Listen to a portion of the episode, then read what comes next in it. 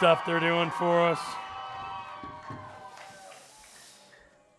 Hey, that's fun sound effects you guys have, by the way. I thought that was actually on the speaker, but it was you guys. You are talented.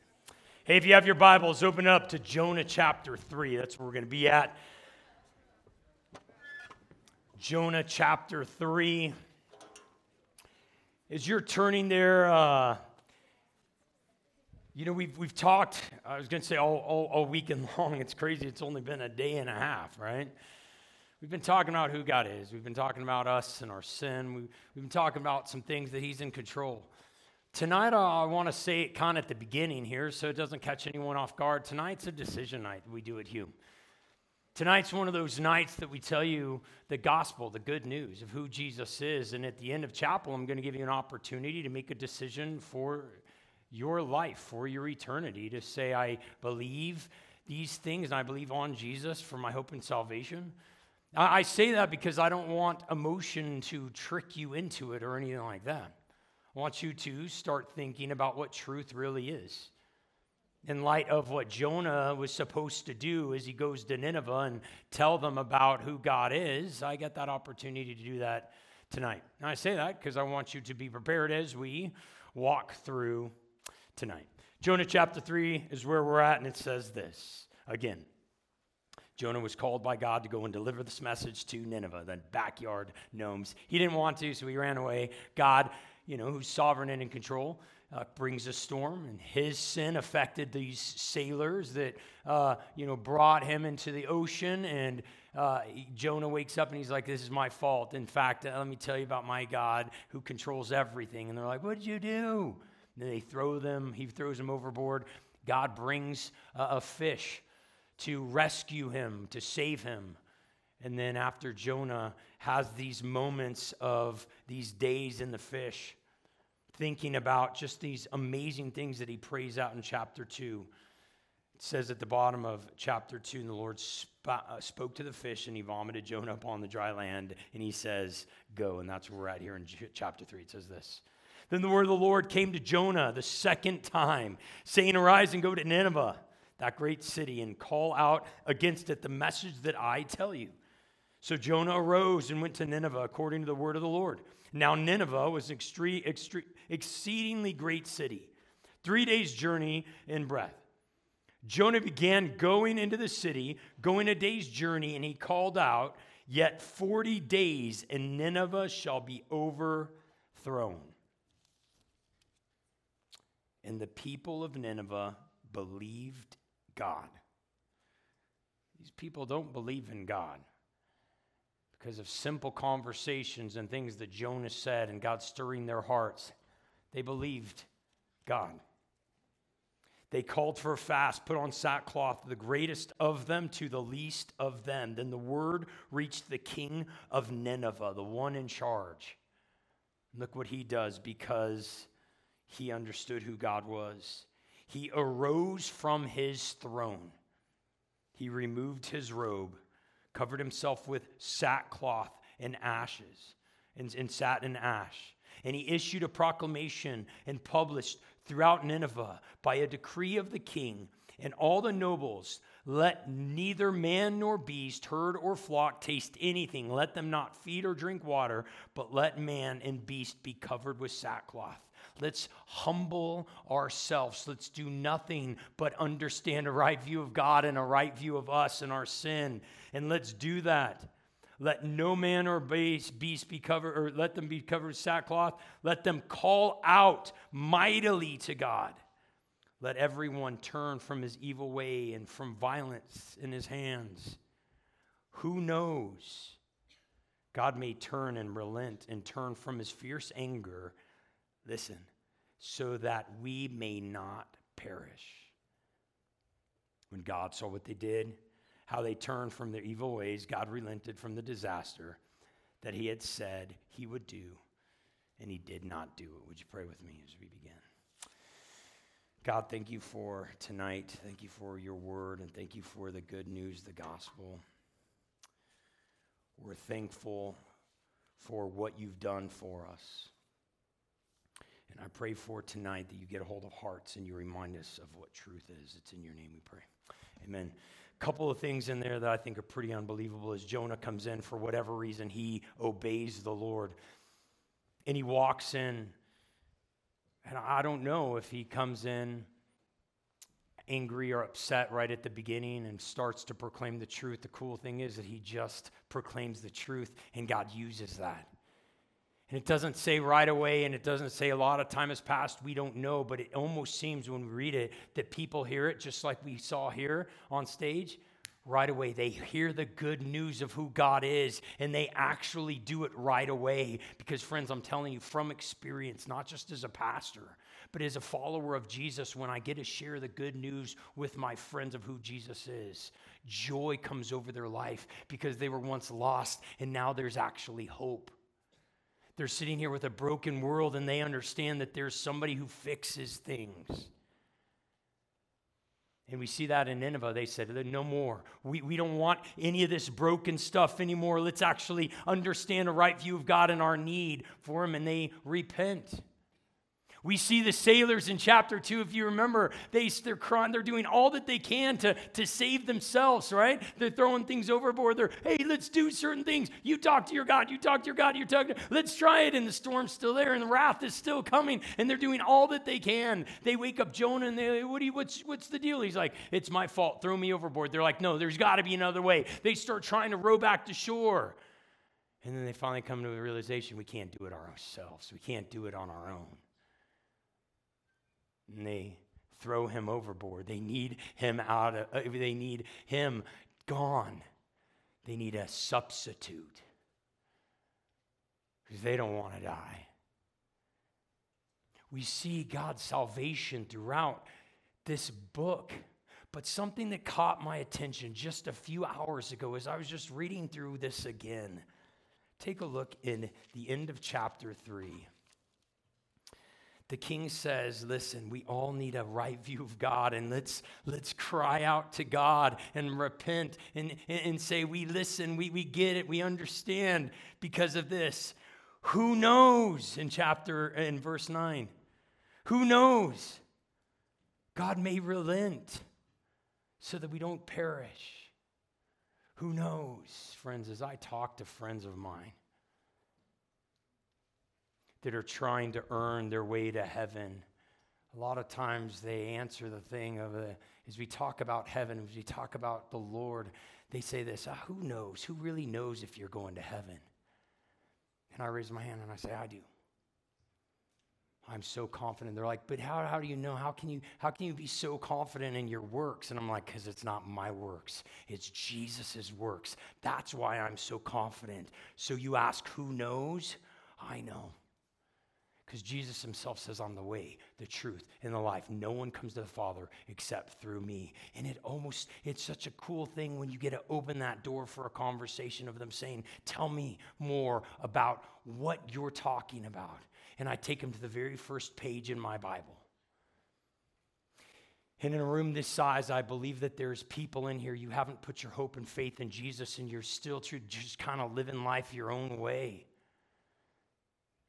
And maybe like Nineveh, you feel like people have given up on you or you don't know what you're doing and, and you're just kind of living life and, and, and other people's consequences and storms are kind of messing with your life. And you're just like, there's got to be more than this.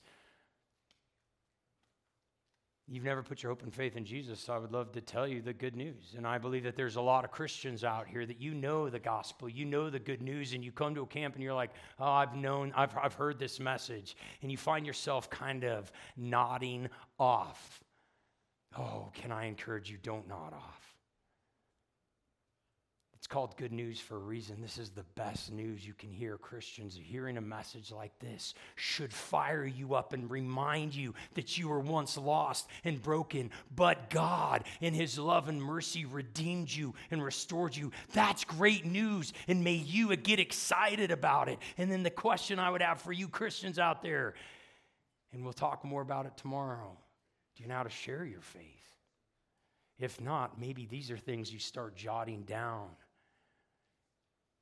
because you have hope and we need to share that hope. So the kingdom of Nineveh says, Who knows? maybe God will relent so that we don't perish. And in John 3:16 it's beautiful it says God loved the world so much that he gave his only son. Whoever believes in him shall not perish but have everlasting life. And I would love to start with page 1 in the Bible, verse 1 and it starts with this. In the beginning God. Not you, not me, in the beginning, God. It starts with Him because life is all about Him, not about you. And when we get that thing backwards, life doesn't work very well because life was never meant to be about you. It's about Him because in the beginning, Him. And that next word is beautiful. It says, In the beginning, God created. What did He create? Everything. You look around here the sky, those trees, the snow, all this stuff has been put into place by His breath. He spoke it and it happened. And we talked about that the other night that He's eternal, that He's creator. He's so creative. And He creates what? Everything, including you and me and spends time in chapter 2 of Genesis talking and explaining about what that looks like. And, uh, and in chapter 3, it talks about him creating us. And I'm going to put that right there. He's creating human beings, he creates us on purpose, for a purpose. And it was a beautiful thing, and we read about it in Genesis chapter 3, and we talked about it that he walked with his creation in the garden in the cool of the day. They interacted with God, they walked with him, they enjoyed him, and life was how it was meant to be us attached to our life source. You see, God being eternal and creator, He's not just that, He's fully satisfying because life is all about Him. Life, I should have made it bigger because He is our life. He is love, He is hope, He is all of those things. And He says, I create you to enjoy what life is truly supposed to be about. And it was good. Till chapter three, they wanted something more. And we talked about that. That sin entered the world. And again, we could blame Adam and Eve, but we, we, do the same. We talked about it. Jonah does the same. And if we're honest, we do the same. What is sin? Sin is a, a compromise of God's laws, of things that God says. When we compromise it in our words, our deeds, our, our attitudes, our thoughts, our actions. But who cares? What does it matter? Well, the problem is God's word also says there's some consequences. And we've been talking about some of those consequences. But Romans chapter 3, I think, and 6 really give us a better picture of what it is. Romans 3, and I think we might have some slides, maybe, maybe not. If we have it, great. If not, no problem here. It says this in Romans chapter 3, verse 23 it says, All have sinned and all have fallen short of the glory of God. We've all sinned.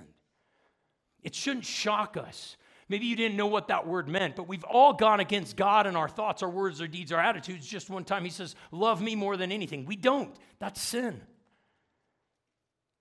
It doesn't matter how big or small, sin is sin. And if we all are under the agreement that we've sinned against a holy God, because He is holy, He is set apart, He's creator, it's His world, not mine. If that's the case, we all would admit it once again, all right, so I've sinned. Who cares? Well, the problem is Romans chapter 6 says this. 623 it says the wages of sin the earnings of sin you sin your reward for sinning is death your consequences for sinning is death and we think all right well we're all going to die one day yes and i get that but friends it's just so much worse than just that because in the garden everything was so perfect as we were walking with the Lord and everything was perfect. We enjoyed life with our life source. And the wages of sin is death, which means we literally are. Look, we're enjoying life together, and Adam and Eve were created to enjoy a relationship together. That was good. This was good. Life was good as we're, we're connected to our life source, and literally, sin just cuts us away from our life source. That's it. Life literally, the, the wages of sin is death, and we think, oh, it's not a big deal. We're going to die soon. No, no, no. It's worse than just a physical death, a spiritual separation from our life source. We want love. How do you get it? He is that.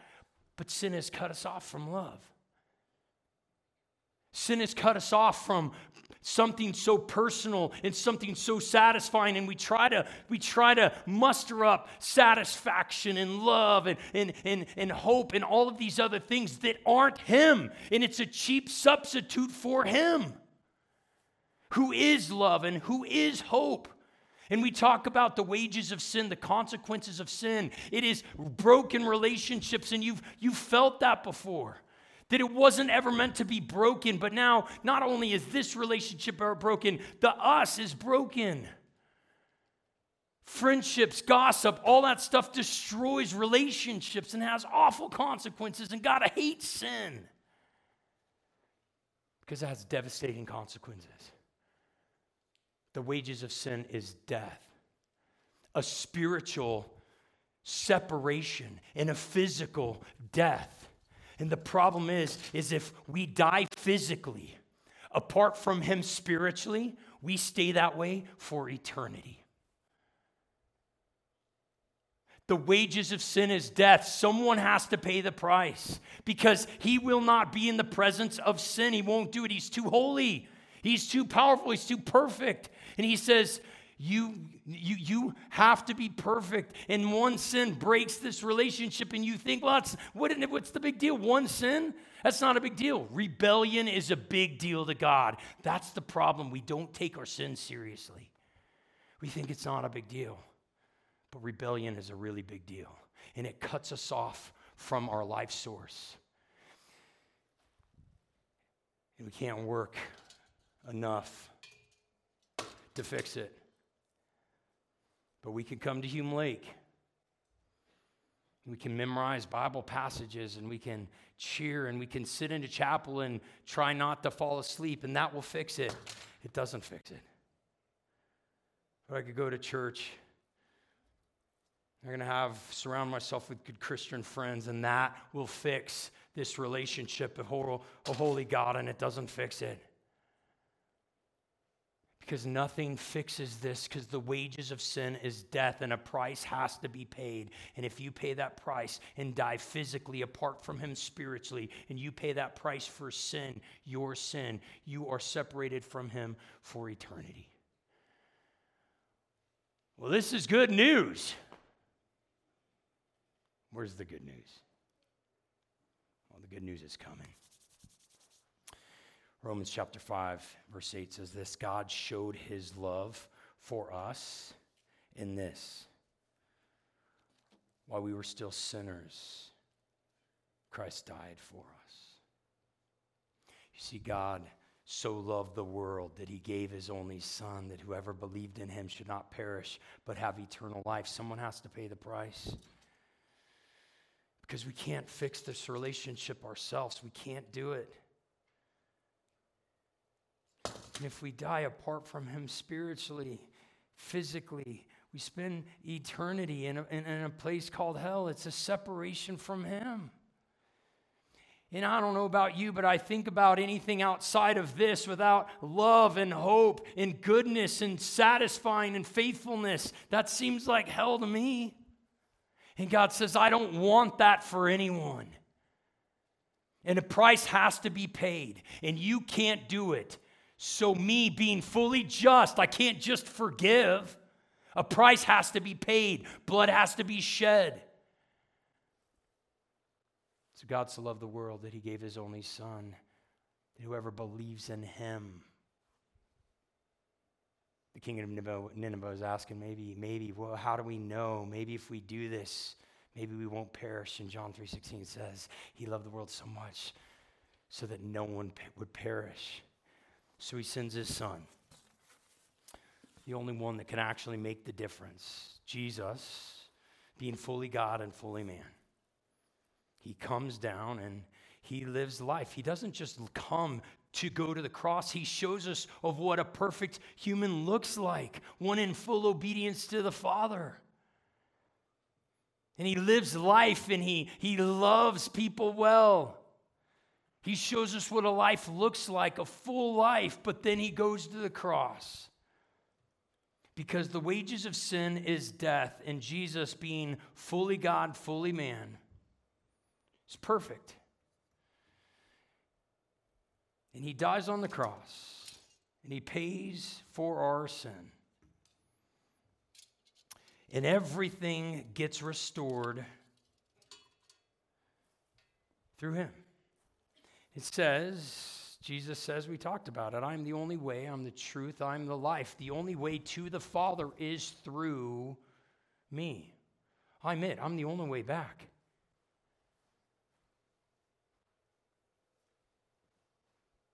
God takes sin so seriously because it separates you and breaks apart relationships here, us, one another, but it also breaks the most important relationship, us with our life source. And he loved us so much that he paid that price. He came, he lived a perfect life, he died on the cross in our place. But here's the thing he doesn't stay dead. On the third day, he rises, conquering sin and death, showing that he alone has the power to make dead things live. And if we're apart from him, we are dead things, but Jesus makes us alive. Romans 10 says this if you confess with your mouth that Jesus is Lord and you believe in your heart that God raised him from the dead, you'll be saved. For with your heart one believes and is justified, and with your mouth one confesses and is saved. Believing is an interesting thing. It's something that I can't do for any of you. You have to do it. You have to decide who is God and why should you care? I can't just show you a picture of a cross and say, here we go, da da, and you're like, all right, that's it. It doesn't save you believing a right view of God, like the king of Nineveh, who understands what I am doing is not right, it is wrong. I, I, I take my crown off and I get off of my throne and I give that throne to the Lord and say, It is yours. My life is yours. Apart from you, what is life? I need you and I've, I've sinned against you, even one sin, and, and it's enough to, to break a relationship between you and me, and I need forgiveness. Please come into my life. Be my Lord. You believe in your heart that Jesus is who he says he is, and he did what he said he can do. And I think that there's a lot of people out here, you might know some of this stuff, you don't believe it. You're still believing in yourself, that you actually can do it on your own. And he says, There is no other way. I am the only way, the only truth, the only life. I am it. I'm the only way to the Father. It's through me. And you confess with your mouth, you believe in your heart that I, ro- I rose from the dead, you'll be saved. 2 Corinthians 4, uh, 5.14 says this. Our love of Christ controls us, it compels us because we've concluded this that one died for all, therefore all have died, and he died for all, that those who live might no longer live for themselves, but for him, for their sake died and was raised. Your life is no longer yours.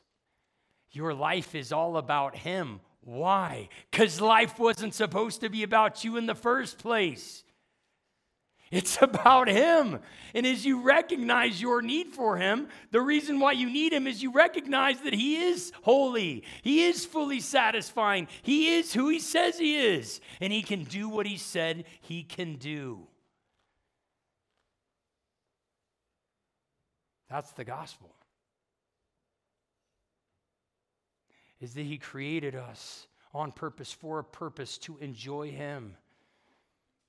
That's the first page of the Bible. And we broke that relationship the first page of the Bible. And the rest of the Bible is Him showing us how much He loves us so that no one would perish. And what's scary is there's this idea that I feel like I've, I've wrestled with over time. And I don't want it to be true, but I think that it is the more I read my Bible. If given enough time, God will give you what you want. If you want none of Him, no problem. He's already paid the price. The price has to be paid from for sin from someone. And each one of us will stand before our creator. Every knee will bow and all tongues will confess he is Lord. And on that day, he's either going to say, okay, here we go, Rich, stand on up. Do you want you wanted me and my son for uh, for hope and salvation on this earth? Enjoy me and my son forever. Someone else, you wanted none of me or my son on earth? I'll grant you your wish. You get none of me and my son forever. Because I've already paid the price, and I'm either going to look down and see somebody who has broken uh, my law by sin and they're wanting to pay the price themselves. So I'm going to look at somebody who's righteous because not only did Jesus take our sin, he gave us his righteousness. And that's what I love about this cross, even. That as God's looking down, he's not seeing us, he's seeing the cross covering us that he takes our sin and gives us his righteousness. And it is a beautiful thing. That is the good news. And that is what life is about because he is life. So, friends,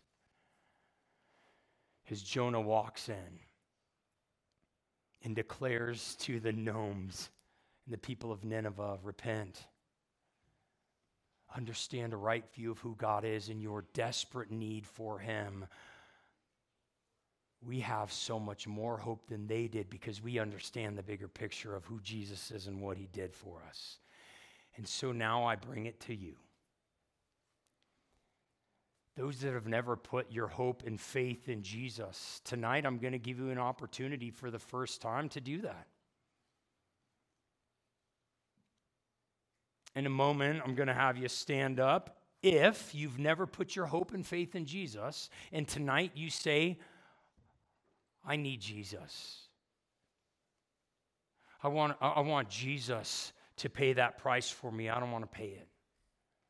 I want to confess with my mouth that He is Lord and believe in my heart that He was raised from the dead. I want to say, I believe Jesus is who He says He is, and I want to believe that He can do what He says He can do. If you've never put your hope and faith in Jesus for the first time and you want to, I'm going to, in a moment, invite you to stand up. Now, I don't do that for an emotional applause. I don't want us to applaud right now. I don't do that because we're at a camp and we're, you know, we just ate some soda and sugar and we're all jazzed up on something. We're like, yeah, I mean, I, I guess I'll try Jesus tonight. we don't, we don't try Jesus. We either believe it or we don't.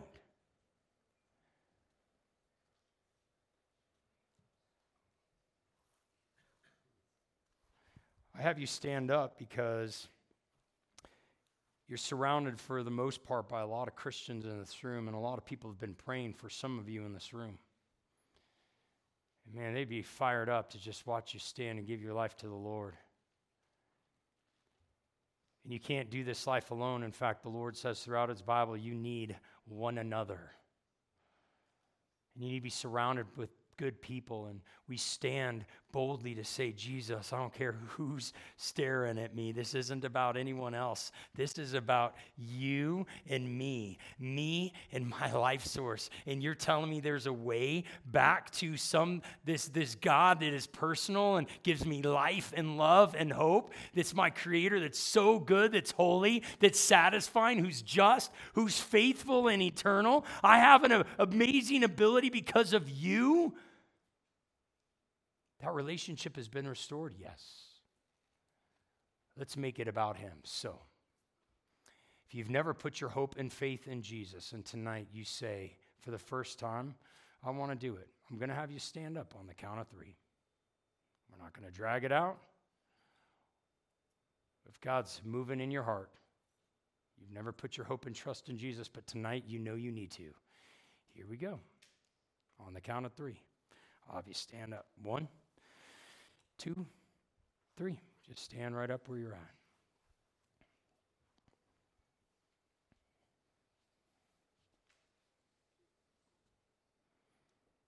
Don't sit back down. You're good. I know you don't. Those introverts hate every second of this. It's not about the person standing next to you or sitting next to you.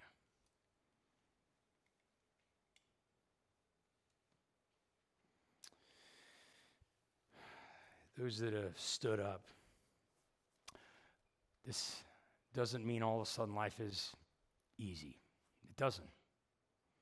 We're promised throughout Scripture that it's going to be hard, but we're not promised an easy life, but we are promised one that is full and satisfying and good and holy because we're connected to Him who is. You need one another and you have questions. I'm sure you have questions. What's going to happen in a moment is um, not yet. We're going to have you sit back down, not yet. And we're going to have you hang out here for a little bit. We've got some youth pastors and counselors who would love to talk to you because I know you might have some questions and they would just love to just come alongside you and answer some of those questions. If you're sitting down and you're thinking, man, I should have I should have stood up. It's way too late for you. You can never stand up again. I'm just kidding, right? Yeah, you can stand up. Stay back. Don't rush out of here. If you need to do some business with the Lord, stay back. Those that are standing, if you could do me a favor and just look around and try to get eyes with your counselor real quick. Counselors, just kind of give them a little quick nod. Say, I got you. I know that there's, uh, I know there's some people. You know what? If you've made eye contact with the counselor, why don't you have a seat real quick? Have a seat. Good. I know there's some people in here as you hear the gospel, your life is a Christian, you're starting to examine your life and you're like, man, do I, does my life really add up to the calling that I've been called? And maybe tonight, as you continue to remember, man, my, my life has been reconnected because of the cross. Tonight, maybe you're like, oh, I need to rededicate my life. You don't need to rededicate your life. Where is that in the Bible? What you need to do is just simply repent turn around. You're, you're trying to distance this relationship, but he's already made the way back to him. So quit trying to distance it. Just simply turn around. That's what repenting means. Turn around and go back to him. And if you're in this room as you're a Christ follower, you're like, tonight, I just need to stay back and do some business with the Lord. Stay back, do some business with the Lord. If you need to stay and make a first time decision, stay and make first time decision. For those who stood, I'm so proud of you. Can we make some noise for those that stood up? Let's make some noise.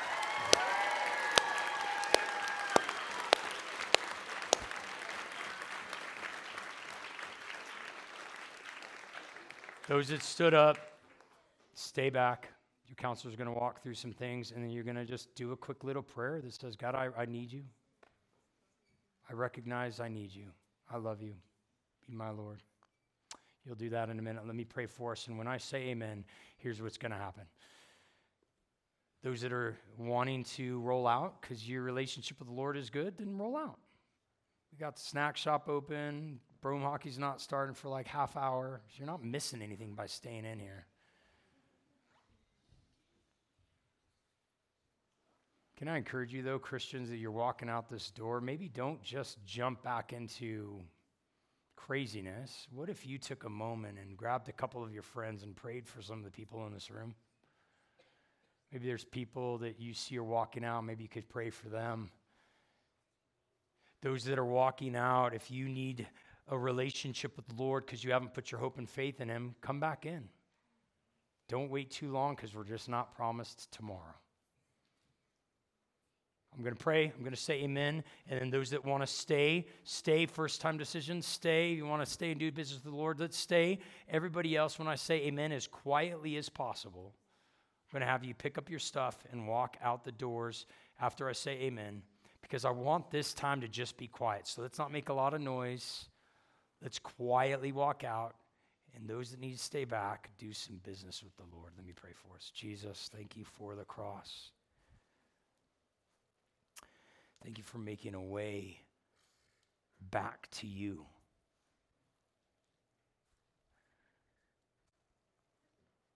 Lord, you've paid the price, the ultimate price.